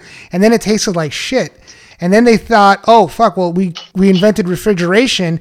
If we cool the beer and chill it, make it really cold, it numbs your taste buds. Make it a lager. yeah, well, well that I mean, you, it numbs your taste buds, so you can't taste it, and then you're fine, right? Then you can drink. That's why like warm, you know, Bud Light tastes like crap, you know, crap, or even even room temperature Bud Light tastes like crap, but like a room temperature English beer is yeah. delicious, right? So, um, but yeah, I mean, uh, you know, they had we had all all those things from the baby boomer time frame where they're super, you know, conscientious about not wasting anything, and my mom saves every she saves like. Uh, uh, uh, used, So uh, my parents. yeah, she saves the, the coffee grounds. She doesn't want to throw away coffee grounds. She'll spread them in the garden. Uh, she peels oranges. She saves the skin from oranges. She sits at a table and cuts it into little pieces so she can put it around as potpourri. So my, my fucking dad, my dad, when whenever he eats an apple, he'll throw the car under his car seat. As an air freshener? Uh, apparently, it, it, uh, I don't know what it does, but he's got there's a reason for it according to him. But yeah, yeah. So yeah, they save Wow. their shit. Yeah, and it's and so like so Margie, so Eddie, so Eddie's like an expert level camper. But what I was what we're talking what was interesting was like our generation, especially like the generations after us, they're all about decluttering and like what is that word where you get rid of things that don't give you energy? Not feng shui, but uh, chi or what is it? There's something about like if something's not giving you joy, you get it out of your life. Like you just Yes. remove it. And I'm all about that. yeah, like Margie with your friends and whatever. Uh-huh. uh So like, No. yeah, we talked about being a minimalist, and uh, you see this huge trend now. Like, they, even on TV, they have like, oh, tiny homes and like people living on sailboats, and like they're just com- like, you know, living off the grid. And uh, so, Eddie, you've done that, right? You've done you you do some pretty serious camping. Yeah. So, what do you what Yeah. what what, what drew you to that? So, you know, I, I first joined the Boy Scouts when I was uh, 13. And, you know, through the Boy Scouts, I camped out one weekend out of the mud from the age of 13 through uh, 18. So that just really gave me an appreciation of being out in nature. In addition to that, I was raised by a uh, end of the end of the world as we know it conspiracy theorist father who taught me how to hunt Wow. you know so not only was i able to appreciate nature uh, i was also taught how to kill and dress animals and what i mean by dress not you know putting a tutu on them but you know Yeah, gutting yeah, them yeah, getting them, and then Um, and then using and probably using every piece of the animal too. yeah which by the way i don't i don't appreciate I mean, I'm glad that I was taught that, but it's something I don't. It's, it's not like I'm going to go do that to practice. You Oh, know, really? If I do it, it's because I have to. Are you a vegetarian? I am not. Um, I am not. No, I you know I have a lot of friends that are vegetarians. I have some that are vegetarians Uh, for health reasons. I have some that are vegetarians for uh, uh, for environmental reasons. They like they like they want to Yeah. breathe clean air, and so they're just they decided to be vegetarians. And I'd like to get to that point, you know. But I think no, I think it's not- fantastic. I have a hard time like I have a hard time letting go of certain things like cheese. Like cheese, yeah. yeah. I mean, having a having a half Italian background, uh, it's really hard to be a vegetarian. And then, but then again, like I, I love vegetables. I'm not anti-vegetable. Like, don't get me wrong. I love, and I can make meals upon meals upon meals on vegetables. I can live days without eating any animal product. Um, I don't know if I can live a whole life like that, but I can definitely go days without it. I mean, I've gone plenty of uh, Yeah. you know meatless nights, and um, and there's nothing wrong Me with too. Me too. You're talking about men, right, Margie? Margie's talking about guys. why am I laughing? I guess I am vegetarian then. Well, so Ed, so yeah, so Eddie, Margie's recently fun, Dios mío. yeah, she's recently fun employed, but my God, she's she's also missing the guy. th- This COVID has really put a damper in COVID her, is fucking me up. is screwing up her dating all of her, her dating life. Well, not well, not you and I, Eddie. We we're like we get to bed with our with our significant others all the time. Like Margie's like, damn, she can't, another another lockdown. She can't go on any more dates or any dates. Um, I'm sorry. But no, all uh, but no, I I- yeah, I can I can totally go like vegetarian or vegan for a while. I don't like the meat substitute thing though. Like I don't like when somebody's like, this is an engineered product that's designed to taste just like cheese, but it's made out of like almonds. I'm like, Yeah, no, Don't- no. don't but have fool you me. tried the Impossible Burger? I have. I thought it was good. I thought it was really good. But you know what else though? Like, Yeah. if if I want to be vegan, then I don't want to eat a burger. Like I want to eat like grilled mushrooms and grilled eggplant, and I want to eat beans. That's You know what I mean? I don't fair. don't fool Yeah, me. yeah, yeah. Like I'm I'm I'm perfectly content, dude. I love beans. Like I can make a meal out of black like black bean stew, especially like Cuban black beans. Like yeah, I'm Yeah, man. fine with that. Arroz con habichuelas Yeah. in Puerto Rico. Yeah, Oh yeah. Oh, so do you know what? Oh, in Cuba they call I don't know what they call it in Puerto Rico, but in Cuba they call it um, moros y cristianos. And Yeah, the, the beans- rice and beans. Yeah, black beans. Did you know that, Margie? Yeah, black. No, I didn't know that. So they call it Moors. And that's and- actually, you know, you know what the moros are, yeah, right? they're Moors. Moors and Christians. So Margie, Morsels? not morsels. racial. It's a very racial It's, to be it, quite Margie, honest. it's more Moors and Christians. So the Moors are the Muslims that came They're from Muslim, Africa. yeah. That came from What? Africa. Yeah. Okay. So Margie. Yeah. So FYI, Spain uh-huh. Had a lot of immigrants, like in the 1300s, where that came mm-hmm. from Africa. In fact, for a long period of time, Spain Shit, was for like, like 900 years. yeah, it was. But wasn't it Muslim? There's like a lot of Muslim architecture. Yeah, they're Spain. Mus- Yeah, they were North African Muslims, but they conquered Spain for 900 years. 900 years was that long. I didn't realize Yeah, it was that long. yes. Fuck, my history's terrible.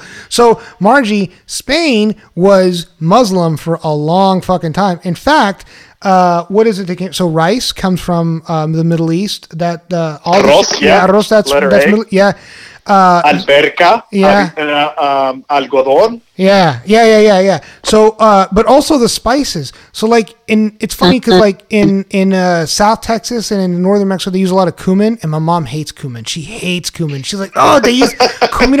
It's not Mexican. It's not. It's not traditional Mexican. I'm like, well, actually. It's traditional Spanish, like, and there's there's Spain there's Spanish dishes like they have. Uh, there's a kebab. They make kebabs in Spain. Uh, and they're called Moorish kebabs, but the Moors are the blacks from from Africa. And in Cuba, Yeah, the point is, yeah. in, other words, in Cuba, Yeah. they make rice with black beans and white rice. And guess which ones are the Moors and which ones are the Christians? like, it's fucked up, but it's fucked up, but it's It is, it's it is like what it is, man. it is. You That's what the name is. Like it, they don't fuck around. It's the blacks and the whites, and it's like wow, wow. like Popeyes calls it. It's a great dish. It is, and in Popeyes you they can ca- also look. You know, Go ahead, Eddie. Go ahead. I was gonna. You can also look at it. You know, it's yes. You know, it's describing two different ethnicities, but it's a freaking dish Right, that is no. very popular and everybody loves to eat. Yeah, and it's not even. I don't even think it's. I don't even think it's like the beans are more. Uh, the beans are African and the the rice is from. No, it's not even that. I think they're just, Just the they're just fucking yeah. Colors, yeah. yeah. and it's like the white and the black, like, and it's like you know whatever, but. For them, they called it the Moors and the Christians, like the fucking sense of humor behind it. Moro uh, Cristiano. right? And then like you know, like, well, Popeye sells red beans and rice. So like it's essentially the same shit, but they're not It calling is, it the yeah. blacks and the whites or the the you know the the you know it's it's a little insensitive, but they still call it moros y cristianos. There's a Cuban restaurant here that we go to every once in a while, and you know they'll they'll have the moros y cristianos. Yeah, it's weird. It's weird. Anyways, yeah, yeah. Anyways, uh, we got off topic. What the hell did that happen? What were we talking about? We're just having a good time. Yeah, we are. We're yapping. So yeah, so you started doing all the camping, Yeah, the and, camping. and you yeah, really yeah. you really got into that. So, and you still do that now, right? Oh, big time. Yeah. No, we uh so my Subaru so I, I drive I'm not a lesbian, Yeah. which is okay. You know, but I drive a Subaru. Um I was told that that yeah, anyway. That's No, joke, it's sorry. not a it's not a lesbian car. The Subarus are like a hipster car. That's cute. No, like I've had man, I don't I can't tell you how many people have told me that as a joke, and I'm sorry I said that. No, Like, oh, you're not a lesbian. I'm like, I never Ah. knew that, you know. But because in Texas, nobody drives a Subaru. ah, yeah, that's true. Well, young young people do. I don't know. I don't know. People, there's a ah. No, you're right. In Texas, not a lot of people drive Subarus, but they're No, very, she's I'm not right. used to it. Nobody drives a Subaru. yeah, no, they're good. you know, cars. so I've heard I've heard nasty jokes about that, you know. Um, but when I first moved to Tahoe, right after seminary, that's like the one car everybody drives, and not just because it's a nice car, which it is, but it's but probably because it's, it, you know, be- lasts because long. of the, the the alpine weather. You know, it's, yeah. You need it. Yeah, you're all-wheel drive. So my experience with Yeah. Subaru, uh, when I was working in Ohio, I was driving. I was telling Margie the last podcast. I had a I had a, a Mustang Cobra, and uh, Oh, it was nice. It was a lot, very fast, very very fast, but fucking dangerous as shit in like rolling hills Yeah. with like ice and snow. Not the good, not the best car to drive with a standard transmission. Not the best to drive in snow. But my Oh, but my roommate bought a Subaru Outback. It was a, it was the hatch. It was a not the hatch. It was the Outback. I think it was it was a, it was a, the the wagon, but it had all wheel drive. yeah, the outback. And he yeah. was hauling. They all do. All of them. Yeah, and he could haul ass all over in the ice and snow because like it was designed for that. Like it was, it could, it didn't get stuck. It didn't spin out of control. Like it was one of the safest cars to have in that you know shitty ass Ohio winters. So I totally get that. I totally get the Subaru thing, but also from a camping perspective, like you don't always need like a jacked up you know rock trail truck to go. Oh God, no, no. To go So, on a this, so. I was saying, so my Subaru has a uh, a roof rack. So we have we installed a rooftop tent Oh, on top of that roof rack, which I keep on there all the time. So you know, I'm driving around with a freaking box on top of my car. So Eddie, Uh, when, you, so- when we get done, send me a picture. I'll put it on the podcast. So when it when the podcast, Oh, for comes- sure. Yeah, yeah, we for can sure. A picture, yeah. You know, and actually recently just installed a, a, a back cargo carrier as well, so that I can put the ice chest in the you know behind the trunk, so that I can put more shit inside In the the, vehicle. Well, you never know when you're going to use that camper. You know what I mean? Like you can have like a hard night at the bar and just camp out at the bar. Oh, Margie, So- way to put lot, some, right? way to put You some could, like actually, common, pro- yeah, way to put some common, or you can get an I- Uber, but whatever. I have Oh, not done that. However, I have actually gone camping in Malibu on the Pacific you know, Pacific Coast Highway, just pulling over yeah. where you see where where they do not have the signs that say no overnight parking because they do have a lot of signs as well. Mhm. You know, so you just pull over, you know, pop the tent up. The cops will come by, which they do, and you'll get a warning saying that you got to leave within seventy two hours, Oh, well, that's fine. You But- can just spend the night. Yeah. which is fun. I'm there for two nights. You know? Yeah. and I have, I, you know, I've got, we've got a porta potty with a little tent as well for that a privacy shelter. Uh, we also have a pop up uh, pit, which is actually much better than a regular fire pit uh, because it's got an underdraft that makes sure that all of your coals are burned through and through. so that you don't leave, And- like, you don't leave lit coals. Yeah. Exactly, and it's got a uh, a reflection thing, uh, aluminum. Re- I don't know. I don't know what it is. It's it's a reflection mat that reflects the heat away from the ground, so You it don't- does not burn the ground. Yeah, so you like I don't- could actually put my hand under, and it's just cool to the touch. Yeah, so which you I have- have cool. You won't leave Yeah. a brush fire. Yeah. You, yeah, which is a problem in California. Wow, that's super cool. So, I- man, you know, I've got that, and then I use Jetboil for my our our, our, our stove. And it's like what, not even a alcohol? stove, It's just a water heater. You know, Is it It'll like boil water in a minute. Mm-hmm. really? Wow. So what do you? What? Okay. So so you've got all that like basically ready to go, and Yeah, and yeah. and so what is a pop up tent on the porta can? My biggest fear about camping is I like to take a morning shit, and like that's like, and I'll tell you what, to a fault too. Like I'm not gonna lie, like this is embarrassing. I'm gonna share it anyways. So like.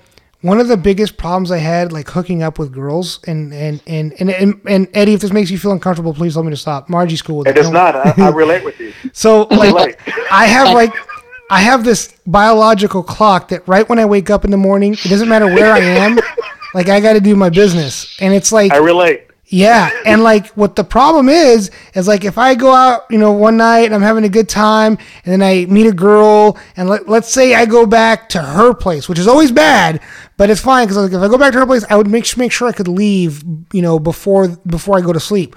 But let's just say I go to her place and we have fun, and then I fall asleep on her bed. Like it doesn't matter if it's an hour or two hours or four. The minute I wake up, I have to shit, and I can't like get out and then drive home. I have to shit, and so like yeah. And it's like if you hook up and like when you're younger, like girls don't have these big houses with multi bathrooms. It's usually like it's I'm in their apartment An apartment. apartment and I have to shit in the toilet that's connected to their bedroom where they're still sleeping. And like, I, and it's it, it's with uh, no door. no, yeah, or even with Broncos a even with a door, even with a door, you know, I put the vent on, and even now my wife's like, I can still hear everything in there. It's disgusting. Like you need to eat, chew your food better. Amy's like, you need to chew your food better. She's like, the vent doesn't do any. The vent makes it quiet for you. She's like, I can hear everything. It's disgusting. chew your food. Yeah, and Let, Letty, that I empathize 100%. I'm with you on that. Uh, yeah, I get it. And so like that's what always freaks me out about camping is like, man, where the hell do you? sh- It's beautiful, but fuck, where do you shit? And uh, Yeah, so yeah, go on. Yeah, no. So I- I'm with you on that. That's that's how I am as well. Believe it or not. so you know, so we bought, a, you know, we bought a privacy tent, which is basically either for taking the shit in there or pissing, or changing clothing. So is You it like you have a very small tent. so is it like so it- short or is it tall? Is it like a pop up like a? Uh, I'm thinking I'm thinking of like tall. a porta can. Like tall. Yeah, it's tall. I'll, I'll send you guys a photo. Yeah. It's Yeah, tall, show us where you shit in the woods, Eddie. Yeah. well, it's also you can also use this for showering Yeah, yeah, I was gonna Uh, think about the same thing. Yeah, if you get that five gallon bag. So it's meant for that as well. Wow. You know, but we use it basically. I mean, you know, I mean, I'll piss in the fucking trees. I don't care. Yeah, so I'm know? guessing. So I'm guessing that you probably, when you're camping for one or two days, you're not taking a shower. You're using like the wipe, the washcloth. or the Yeah, the yeah. I, the- we use the wipes. The Yeah. wipes, yeah. So, all right. So, I was telling Eddie, Margie, I've, I've gone sailing before. I've never spent the night on a sailboat, but it's not much different. Like, you'll have a head, but there's not much to it. Like, it's a porta can. Yeah. Like, it's just basically a toilet with a door and a sink, if you're lucky. If you're fucking lucky. Otherwise, it's a bailing bucket. yeah. The only good thing is like as long as you're so many miles off the coast, you can basically dump your solids over over overboard. So uh, that's that's okay. I mean, I, I would I don't think you throw the toilet paper, but like you just you know, the poop whatever. Fish poop poop in the water too. I love it. Yeah. Oh. Anyway, yeah, Margie. Well, this, you know that's why seafood's so expensive. Anyway, So I It's- was told. That come back with like three eyes and some eight fit. no, And no, then I got it's- for sushi. It's Yum, yum, yum, natural. It's natural. Anyway, uh, Circle of life. circle of life. Um, Anyway. so yeah, so you, so you're ready to like, so you did, you've done some like just on Pacific Coast Highway. I also had a friend, I also had a friend try to bike, uh, cycle. What is it? It's Highway One, right? Isn't that the highway Yeah, number? yeah, yeah, Uh, he tried to yeah. he tried to bike down the Pacific Coast Highway. He had some hip issues and he had to quit. But like that was his plan. He was going to backpack, carry everything he needed, and just ride his bike all the way up the Pacific Coast Highway, and and so basically drive. soak. Yeah, I can imagine. I can imagine it's amazing. I've done it. The whole, the full, the full drive. Oh, really? How long did that take? Eureka. Yeah. How long did that take? Uh, it was a ten day trip for us. Wow. It's funny. It was actually during that trip when I realized that I was going to divorce my ex-wife. was she with you? yeah. Oh. It was on our oh. one year anniversary. And we Wow. did a ten day road trip. Yeah, and it was and I was like, oh my god. Wow. Really? Like was she what? Like was it like she was picking the music and you're like, oh fuck it, that's it? Like, well, how, how did you? I mean, just- yeah. Well, I mean, Was it the pop up? No, no, we did not have that. No, that's that's the pop up is what I have now. This is way before then. Wow. No, I just I, I don't know. Uh, we just we were. I, I, I just in it different a gut places. feeling. It was just a gut feeling. you Well, know? It was- it yeah, was I like mean- then that I decided that I was like, I'm not happy with this. You know, like though I'm having a great time because it was the first time that I saw redwoods.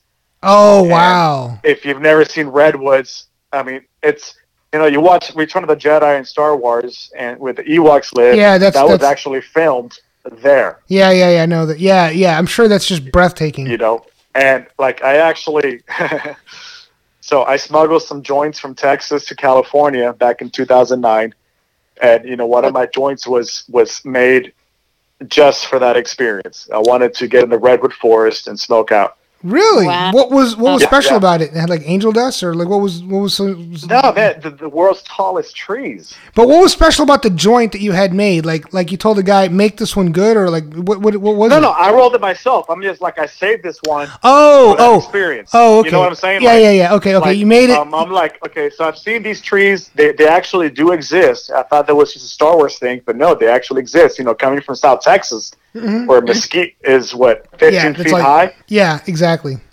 You know, Yeah. Um, he wants to start talking to those trees. exactly. yeah, I, you can't hug them. Yeah. they'll, they'll, you know, they'll sting you with a freaking anyway.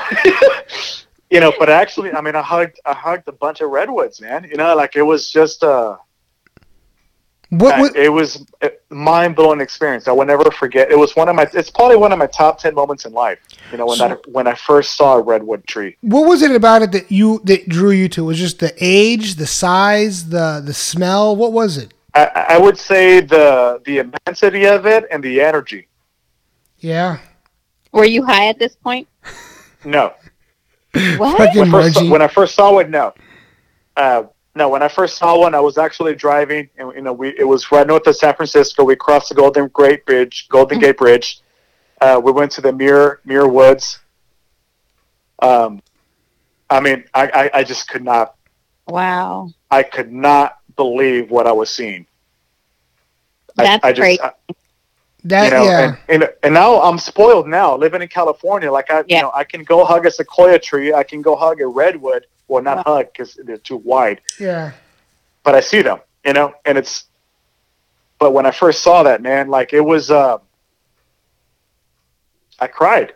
Wow. Yeah. Actually, I cried. That's what you know. What honestly, Eddie, that's what I was telling Lenny um, during my or you know after my New Mexico trip.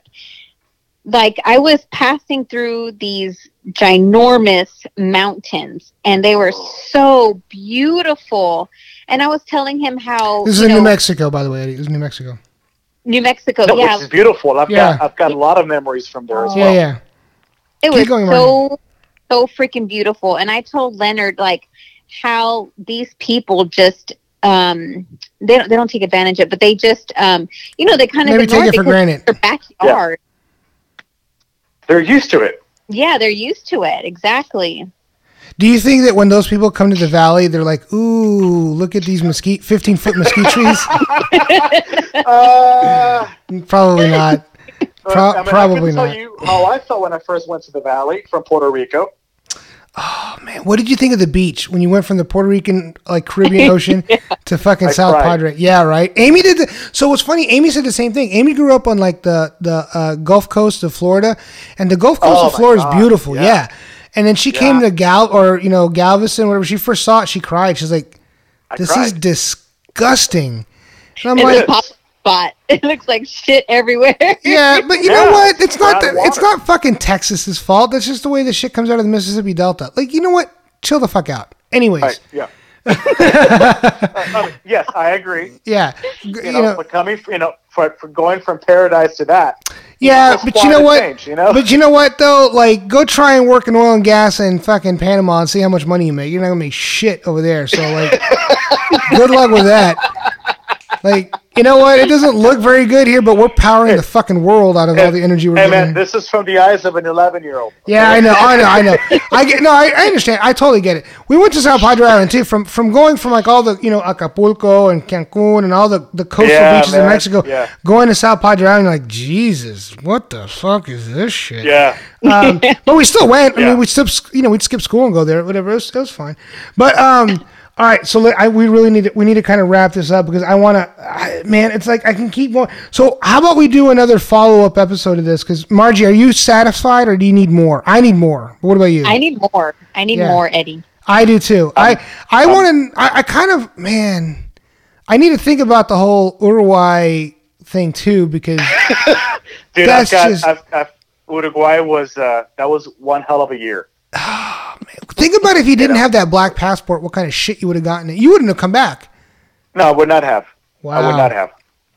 Wow. I mean, All right. yeah, well, yeah. let's let's save a little bit more, and then I want to talk a little bit more about. Uh, I don't know. We can talk. So Eddie and I, we touched a little bit about. Uh, you know, I, I had an uncle that recently passed away. We talked about a little bit of the sad stuff in life, which I I, I know is sad, but it's also just a part of life. But we can talk about that Yeah. too. I'd and, love uh, to. And I want to I want to get into all the stuff that you learned in seminary school. I'm guessing a lot of it was just how to relate to people and how to communicate to people. Is that about right? For, for me, it was. Yeah. You know, I mean, it all depended. You know, it, you know, some people went there to try to learn about doctrine, which I did my first semester. Mm-hmm. You know, but after being assigned different ministerial positions, I, I quickly realized that you know you, you can learn everything you want about doctrine. Who gives a shit? The moment you know, the moment you're holding somebody's hand before they pass away, doctrine does not matter. What is doc? know what so what, what is doctrine? What exactly is that? So in the Catholic Church, um, you've got capital T tradition and lowercase tradition.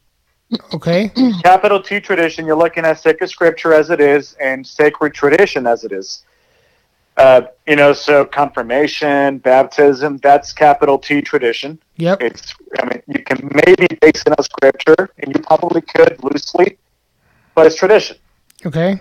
um, the traditions that I would argue the three of us were raised with do not fall under that. Oh, for sure. You know, having having to pray the rosary every day at 3 p.m., having to go to confession once a month, uh, you know, having to do three signs of the cross every time you walked inside a church. That is non-biblical. That is not even capital T tradition. That is something that is very cultural, which is fine. Yeah. Yeah. But it's it's called it's called cultural Catholicism. Mm-hmm. and it's 100% fine up until the moment that somebody uses that against you to try to put you down and make themselves feel that they're higher than you because hey i pray my rosary every day Ah. at 3 p.m Yeah. Yeah. which is what i would argue a lot i would say maybe what 85% of latin americans experience that kind Yeah. of that that type of catholicism Yeah. Yep. I would agree. which is Totally. which is not quite frankly that's heretical Huh. So, 600 years ago, people that did that would be burned at the stake. Wow. Oh. I know it's very, like I said, that was very extreme, and I'm not, I'm not, you know, Let I'm, me I'm ask not you- trying to. Let me ask you something. Uh, do you, uh, and Margie, Margie too? What What do you guys think of? When this is not a political show. I mean, really, this is really this is a bullshit comedy show, but we get a lot of valuable information. What do y'all think Yeah. of the? What's y- what do y'all think about the death penalty?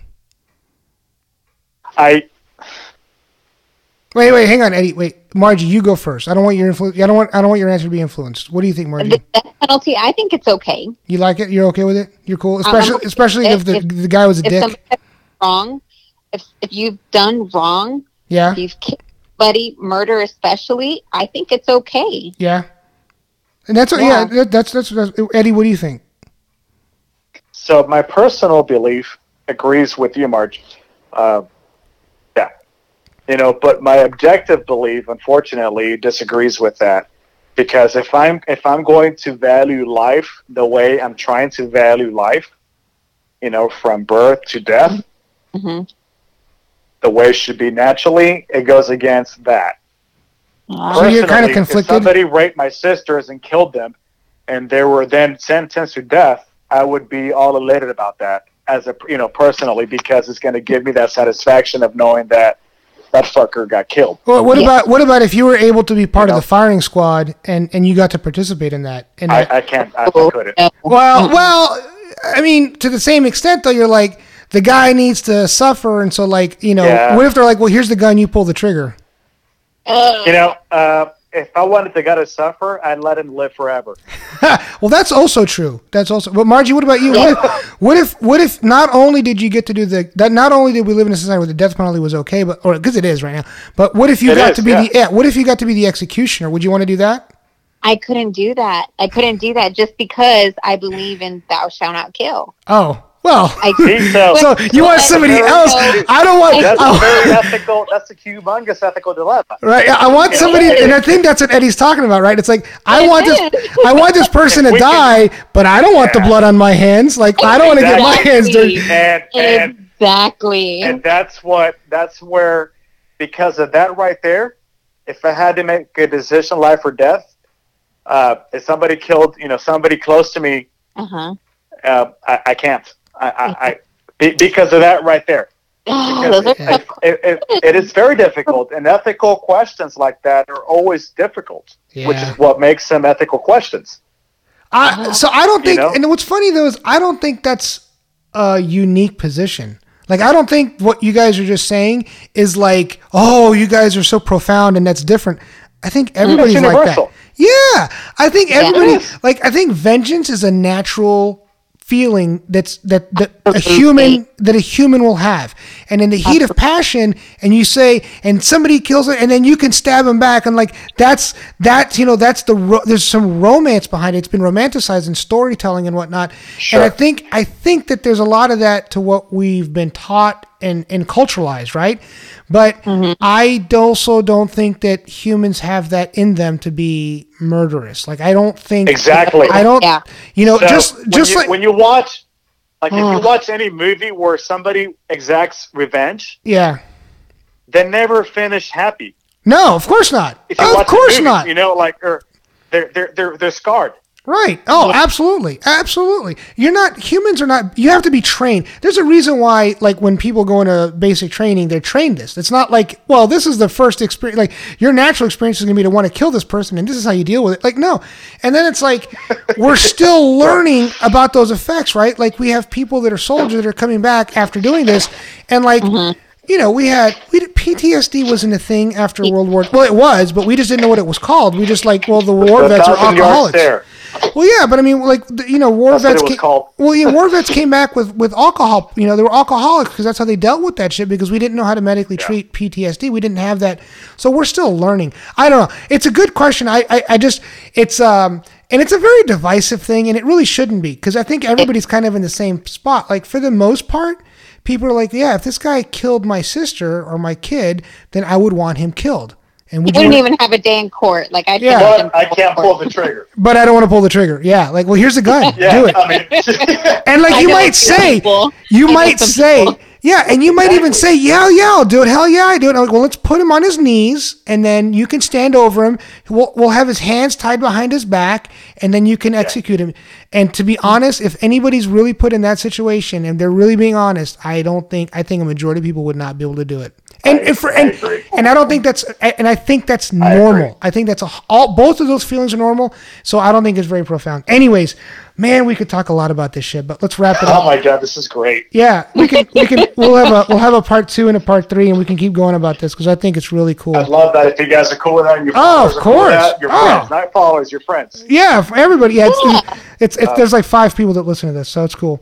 Uh, Don't forget about that person in the Philippines. oh, in Indonesia. Also, yeah, Eddie. There's there's like one person in the Philippines, one in Indonesia. There's two in India, one in the UK, and then the rest in the United States. Anyways, whatever. I love that. Hey, shout out. Yeah, shout out to my Indonesian friends. Shout out, Yo. I don't know what Australia. next. love you guys. Yeah. Next time we'll drink an Indian or Indonesian drink. We'll figure out what they drink in the Philippines and we'll make that a cocktail. Anyways, no, let's wrap it up, guys. This is fantastic. Let's do another Yeah. one.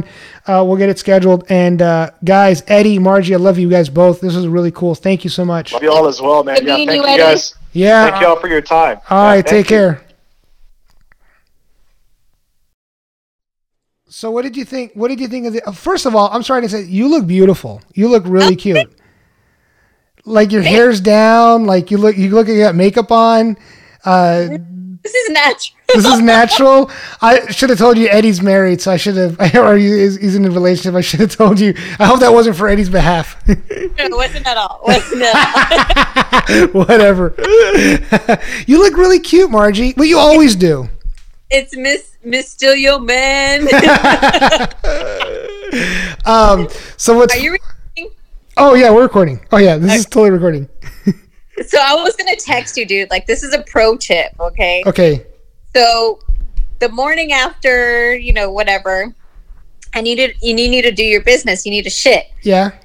So I don't know if maybe this isn't a pro tip. Maybe this is old news, right? Yeah. But like what you do is you get like a little wad of toilet paper, put Uh-huh. it in the toilet Okay.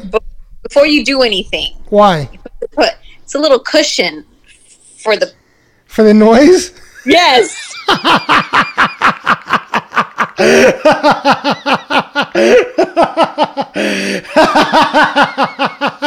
so Zero splashback. so it doesn't so okay so that that that checks one of the boxes right there's three things you typically have to worry about one is the sound of it hitting the water right. the other is the sound of it coming out of your butt and then the other one is i guess the smell wow. So you put you put a water to- but then what if it overfloods what if it No, overflows okay, then, that's, what, that's what I was gonna say. then you fucking run. You fucking run. Three or four squares. That's all you need. to, to make your pillow? How do you know? How do you know it's just that? How do you how did you narrow it down? Like you've had some you've had some mistakes before that that clarify that you had to clarify. What that's insane. So all right so good good to know uh and yes and this is on the recording. So uh good to know we will put uh next time just to help the sound we'll put some wow It's it's a muffle. Muffle pad. It's a muffle pad. muffle pad. well, this is this is coming from somebody that spent a lot of nights in other guys' bedrooms, I guess, or bathroom. No. No, no, I you know, it's just I hate noise. I hate it. So, All right. One last question. How did you learn? Did somebody teach you this, or did you figure this out on your own? no, It's in a book. somebody taught me this. Okay, Who taught you this? this is the weirdest shit ever. Okay, so I w- this is when I was living in Germany. Yeah. and um, I went upstairs because we were living in apartments on base, and I went upstairs to this Filipina lady. And I, you know, my stomach was rumbling, and I said, you know what? I don't feel too good, but I'm a little embarrassed if I go use your restroom. And she says, oh, no, no, no, no. You put toilet paper there. And I'm like, toilet paper? Like, where? There's toilet paper in the water. And I'm like, why would I put toilet paper in the water? Right? So it's like, I, I played it off. I was like, oh, yeah, yeah. Yeah, we do this in Texas all the time. Yeah, I, I Duh. know what you're talking. So then I put toilet paper in the toilet before I pooped, and I kid you not, it was the most silent shit ever I have. Oh, this is fucking gold. Since that time, I always put toilet paper down. I'm gonna ask Amy tonight if that's something that she's learned. Wow. Okay, that's a fucking like golden tip. That is a serious. Like we should get paid for that kind of shit. Um, so what did you think of Eddie? Dude, like seriously, I think we're gonna need maybe four or five parts. Yeah, right. There's a lot there. There is totally, totally cool. I mean, awesome, awesome, awesome. His experiences are just mind blowing. I'm kind of Right? like, holy shit, here I was having sex making babies at 19. Here, translating for the embassy. I'm like, Where did I go wrong? Dude, seriously, when he's like, and like I said, I knew that he went to seminary school. Like we kept up in Facebook and all that stuff. And um, but you know, after high school, he's a high school friend. So like you know, you keep in touch loosely, and Facebook helps that. But like you don't really maintain those relationships that much. And Yeah. um, but no, my God, it was like when he was telling me this, I was like, good lord, we're gonna save all of this for the podcast. This is phenomenal. Anyways, okay. Well, I I, I wanted yeah I wanted to really quick ch- just catch up with you, uh, and we're already like an hour and a half in, and I got to do the intro piece. But listen, uh, yeah, I'm glad we got it worked out. I'm sorry about the internet. It might have been my internet. Uh, I'm glad we did the FaceTime now. We got to try that again. But dude, it was a good podcast. Yeah. We'll do some more. Um, It was fun. I, I liked it. It I was did- good because you know I think like on the Catholicism part, the three of us totally connected. Oh, sure. Yeah, yeah. Me You know what I loosely. mean? Yeah. Um, yeah, I hope I hope we don't uh, well, we're probably going to make some people mad, I guess. I don't know. Anyways, I think it's fine. Um, how uh, so besides that, how are you doing? How's everything with you? Good. Good. Good. Good. Good, good, good. Yeah, I'm good. Um, I'll I will be moving next week. Oh, okay. So right now, that's why I'm kind of like on my couch because you don't want to see the rest of my apartment. It's That's- a mess. that's I have like bins everywhere. Um, so yeah, I'm just getting ready to move. Where are you moving to? Um, out by the rim. okay. Okay. Mm, Oh, whatever. Hey. hey. so you got to cover some moving And- stuff, okay? Yeah. Um. so I mean, it's pretty far. It's like kind of in the middle of nowhere. Is But- wait a second, is Soel going to have to change schools now? No, no, no. It's actually it's actually in his uh, school boundaries, within boundaries. Yeah. Oh, okay. Well, that's cool. That's good. hmm Yeah. So, um, yeah, moving next week, and you know everything is just moving right along pretty, pretty quickly. So, eh, I'm kind of like uh, The rim, a- that's I 10 and 1604? Mhm. Yeah, okay. All right. Yeah. Well, that's cool. yeah, Wow. All right. everything good. Hey, I think we may be coming to a second shutdown here in San Antonio. Yeah. Oh, you think? Um, uh, Amy and I are talking about whether or not they're going to have school next uh, fall. I don't. I. LA announced that they're not going to. Atlanta said they're not going to. I'm like I'm thinking Texas is probably not going to have school. Um, I I was talking to somebody today, and they're saying that their their friends that are teachers, if they go if they're told to go back to school, they won't. So I don't know. It's pretty scary. It is scary. It, it is. I think um, it was today that uh, the school district sent out a um, a survey Uh-huh. for was that's the second survey. The first one they sent out late May, early June. Um, but it was just, you know, like, hey, this is where we're at. This is where the state's at. CDC, um, TEA. Um, how do you feel about this, this, this, and this? You know, and then um, took the second survey. Now that we're ha- hitting our um, second rise in, in cases, so I don't know. I, I kind of said like, I'm not too sure about sending my son back to school in August. Um, I think homeschooling for the, I mean, if things stayed as they are today, I would be okay with homeschooling. You know what I mean? Yeah, the only thing I was saying about today, I was listening to the news. and like New York just had the first day without any deaths. Yeah. So yeah. maybe my assessment isn't right. Maybe this is something that we can get over. Um, I don't know how New York did it with as heavily densely populated as they as they are as they is. It uh, is. They is. Uh, I don't know how they're doing that, but um, yeah, if we can pull that off, maybe. Um, I'm just thinking though that it's going to be unlikely to get um, to be able. I don't know. I think it's unlikely to be able to do that, but we'll see. I don't know. Anywho, well, I, I want to wrap this up. I need to do the intro piece, and and and uh, I was just like, I, I knew you were going to be like, what?